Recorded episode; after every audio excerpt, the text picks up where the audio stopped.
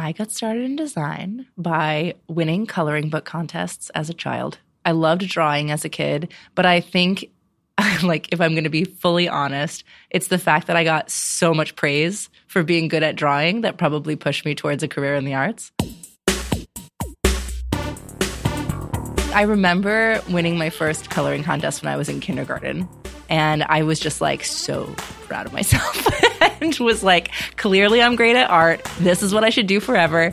And one of the things that I struggle with in life, which is it serves me really amazingly, but also can be really detrimental, is that I have a really hard time unmaking decisions. So, like, once I make a decision, it's like this huge crisis if I ever have to walk it back. And the thing that's really great about it is I'm super decisive and I very rarely regret decisions that I make. I'm like a J on the Myers Briggs in like right. a huge way. but I could totally, if I want to look back and be like analyzing myself at a young age, I think I made the decision to be an artist before I knew anything about being an artist. Right. And it was like, I just have never unmade that decision.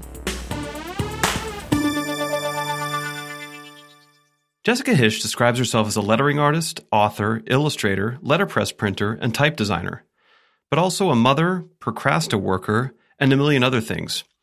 She has worked with many well recognized brands, authors, and other designers on a multitude of different kinds of projects. In this episode, we talk about her new book, Tomorrow I'll Be Brave, and the downside of labels. I I think it's like we all love to put labels on everything, including ourselves. Mm-hmm.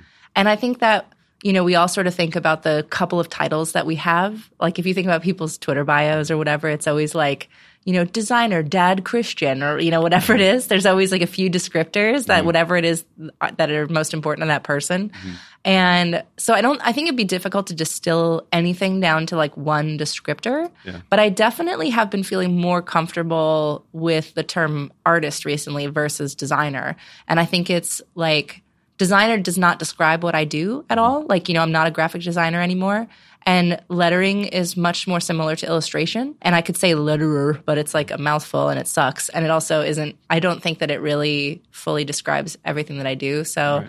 I'm like leaning more into being an artist versus being a very specific design related title. Yeah, I mean, what I find really interesting is is going back a little bit to that sense of static self using a word like artist and saying, okay, I can, I'm comfortable with that. But also this constant push against it and inventing words even as a way to kind of get out of the idea of labeling like you know procrastinate worker for example. Yeah. What's interesting about like the word artist though is it's so broad. Mm-hmm. like because i think like if you think about when you first start in a career you think about a really broad term. You're like i'm going to be a musician or whatever. But the word musician does not give any insight into what kind of music you are into, what kind of instrument you play, whatever. Mm-hmm. And like the further along you get in your career, the more specific the descriptor gets. Right. So soon you're like a violinist or whatever. And then people know what kind of music that you're into if you're a classical violinist or a neo-classical, whatever. Uh, and I think to me, the descriptions kept getting more and more specific and the work kept getting more and more specific. Mm-hmm. Like, you know, lettering artists even, I think, painted me into a corner in terms of what kind of work I wanted to do and accept. And so I'm actually now happier to take on a broader title that gives me more leeway right. to sort of pick and choose the things that I want to do in the moment instead of like feeling everything I do has to fall within a really narrow category. Yeah, I mean, that, that's something I think that certainly, um, I think design and not to go back to the word design, but as a category, if you think about any firm that's trying to sort of describe itself to the world and, and to what end? Well, usually it's because you're trying to find someone who's interested in what you're doing. So yeah, hopefully they can hire you to do what you're doing. Exactly. I think like client services makes us be very specific about how we describe ourselves because you need people to be able to find you. Mm-hmm. And it's only when you're starting to get into this world where you're like 50 50 doing things on your own accord versus client stuff where you start to be like, maybe I can play around with who I am to these people and that I don't just have to be what I need people to come to me for. And when you say 50-50, you mean more things that are self-initiated? Yeah, that, yeah, right? exactly. Like if you're starting your own company or if you're doing a lot of self-authored work, you know, then like the title doesn't matter as much because the title really matters when it comes to getting clients mm-hmm. because like if you're thinking about recommending someone for a job and you don't and like they have the title artist i mean what are you going to recommend them for like right. you know you don't really think of it other than there being like some like weird event thing where you're like oh we have we need like a pop-up thing, just do whatever, you know, like that's more on the artist side of the spectrum. But I actually don't like that kind of client work. Like I, I don't like open ended projects. I think Debbie Millman just posted like a Michael Bierut quote recently about how his like least favorite kind of work is open ended work. Mm-hmm. And that's definitely true for me too. If a client comes to me and says like, we want you to do whatever you want and you can take as much time as you need. I'm like, nope, sorry. yeah, absolutely. I tend to have like a really diverse array of things that I'm doing and interested in that tick off different boxes for me. You know, like I couldn't only do hyper nerdy focused typographic stuff all the time right. without having any ideation or big idea stuff and I couldn't do big idea stuff all the time without having just like production time. You know, so I think having like, you know, my personal life and professional life be this weird mix of mm-hmm. like me being a loosey goosey jokester human while also doing really fine tuned work. I don't know. I think it's just a, it shows like that everybody has a spectrum of who they are and what they do. Yeah. Tell me about your new children's book. It's called Tomorrow I'll Be Brave. It seems to be organized around a set of words, or it is organized around a set of words, uh, but you've illustrated them. And it feels like these words are important ideas for children to understand. Like, where did it come from? Well, it came from a bunch of stuff. So I I sort of like forgot how hard I was on myself as a kid. You know, how like I never, my parents never had to yell at me. You know, right. like they just never had to correct me. Because even if they tried to correct me in the most gentle way, I would totally break down and lose it right. because I just needed approval and validation constantly. And I struggle with that professionally because I feel like I can like live on my own hype fumes for a certain amount of time and then I just need like right. tons of external validation. But I think this like this idea of failure as being a positive is something that is talked about a lot within the design community, but it's not talked a lot to kids. Right. You know that like you you yeah, of course you're going to fail. You get out there and you do stuff and you try stuff and trying's great and who cares? Whatever. You have tomorrow to do it again. And with this book, like I really wanted to figure out a way to sort of introduce this idea of like forgiving yourself for not meeting your own expectations, but that doesn't mean that you need to like throw away the work that you've done so far or totally give up on it. Because like the, the clearest visual example of this to me is like, I don't have any sketchbooks from when I was in middle school or high school because I would start them and if I made a bad drawing, like quote unquote bad, yeah. I would throw them away because I like couldn't live with this like bad art among all my other pieces or I would cut out my good art and like put in a folder that got lost or whatever. And this idea that like we can't accept the failures or the flaws in ourselves as like stepping stones to achieving things and getting better. And, you know, this idea of evaluating yourself against yourself, not against others, is something that I really want to push for little kids.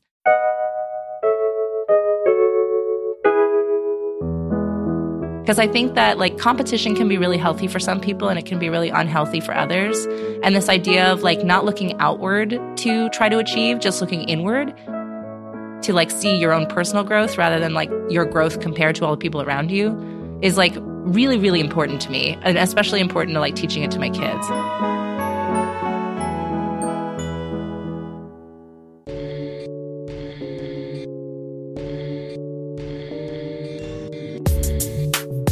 This episode of First Things First is brought to you by Copywell. Copywell is Canada's fastest growing book printer, producing short and long run orders using the latest technology in digital inkjet as well as conventional offset printing. Their online ordering system makes it easy to stay up to date with production processes. Learn more at copywell.com and get a quote for your next print job.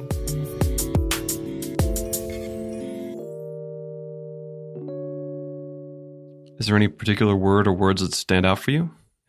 It's, I feel like brave is a really interesting uh, you know attribute to want to achieve because it's kind of a combination of a few things. Like the the book starts off with talking about being adventurous. I feel like being brave and being adventurous are totally cousins with each other right, right? because in order to be adventurous you must be brave.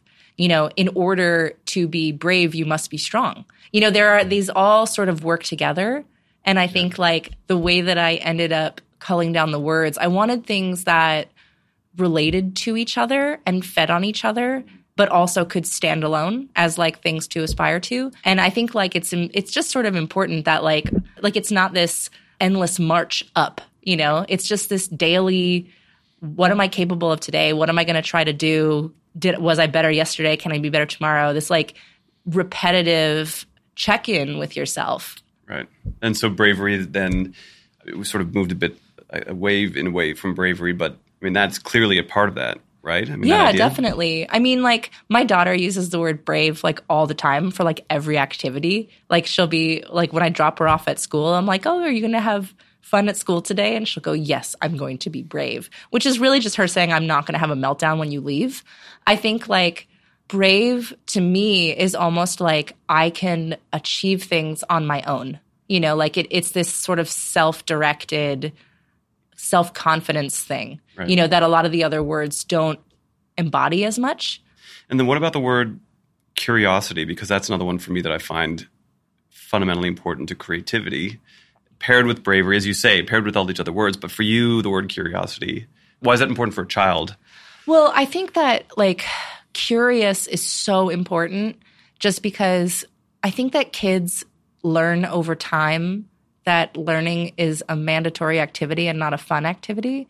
And I think there's something about the word learn that is feels very different than the word curious because curiosity breeds learning. If you're curious about something, it's almost impossible not to follow it down the rabbit hole and like figure stuff out. We all as adults like end up on these like Wikipedia long things where we just start like finding out about conquerors from different times or whatever, just because you start following links. And that's all tied into curiosity fuels learning.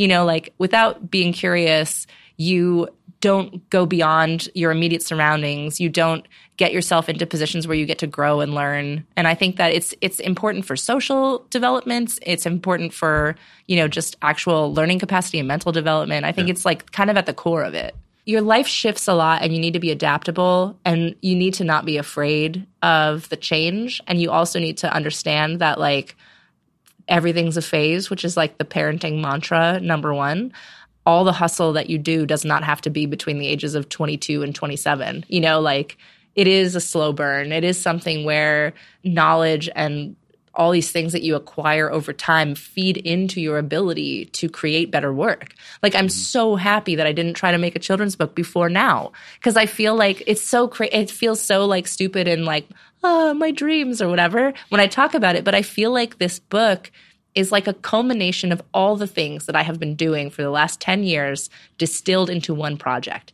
Like I would not have been able to make this project in the same way 5 years ago you know, I, I had to wait for the right moment for it, for like all those things that I care about and that I've developed and that I have worked on to come together to be this thing that's more than just a one dimensional project to me, the reason why I really love kids' books is because they are so distilled. Mm-hmm. You know, it's such an exercise in editing and such an exercise in like seeing how language manipulated even the tiniest bit completely changes the meaning of something.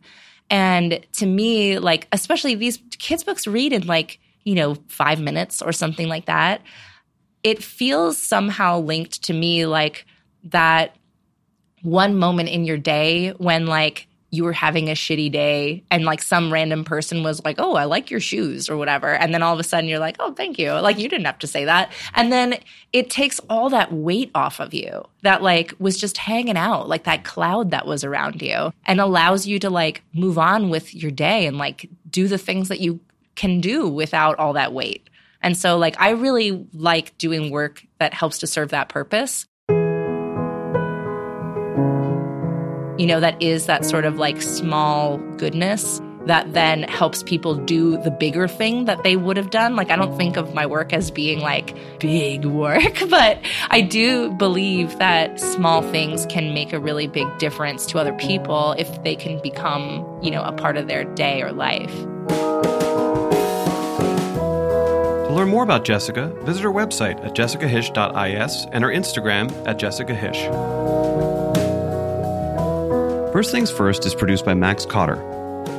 Frontier Media is a part of Frontier, a design office based in Toronto, Canada. We believe that design is more than visual. It's a process of exploration, discovery, sketching, prototyping, iteration, and refinement. That process can help create a better world. Our mission is to help others understand how that goal can be accomplished. To do this, we use design to create better and more purposeful products, We publish a magazine and produce this podcast to explore and celebrate the risks people take in the process of creating things that are original and worthwhile, and we work with clients to help them define their purpose and tell their story. To learn more, visit www.frontier.is.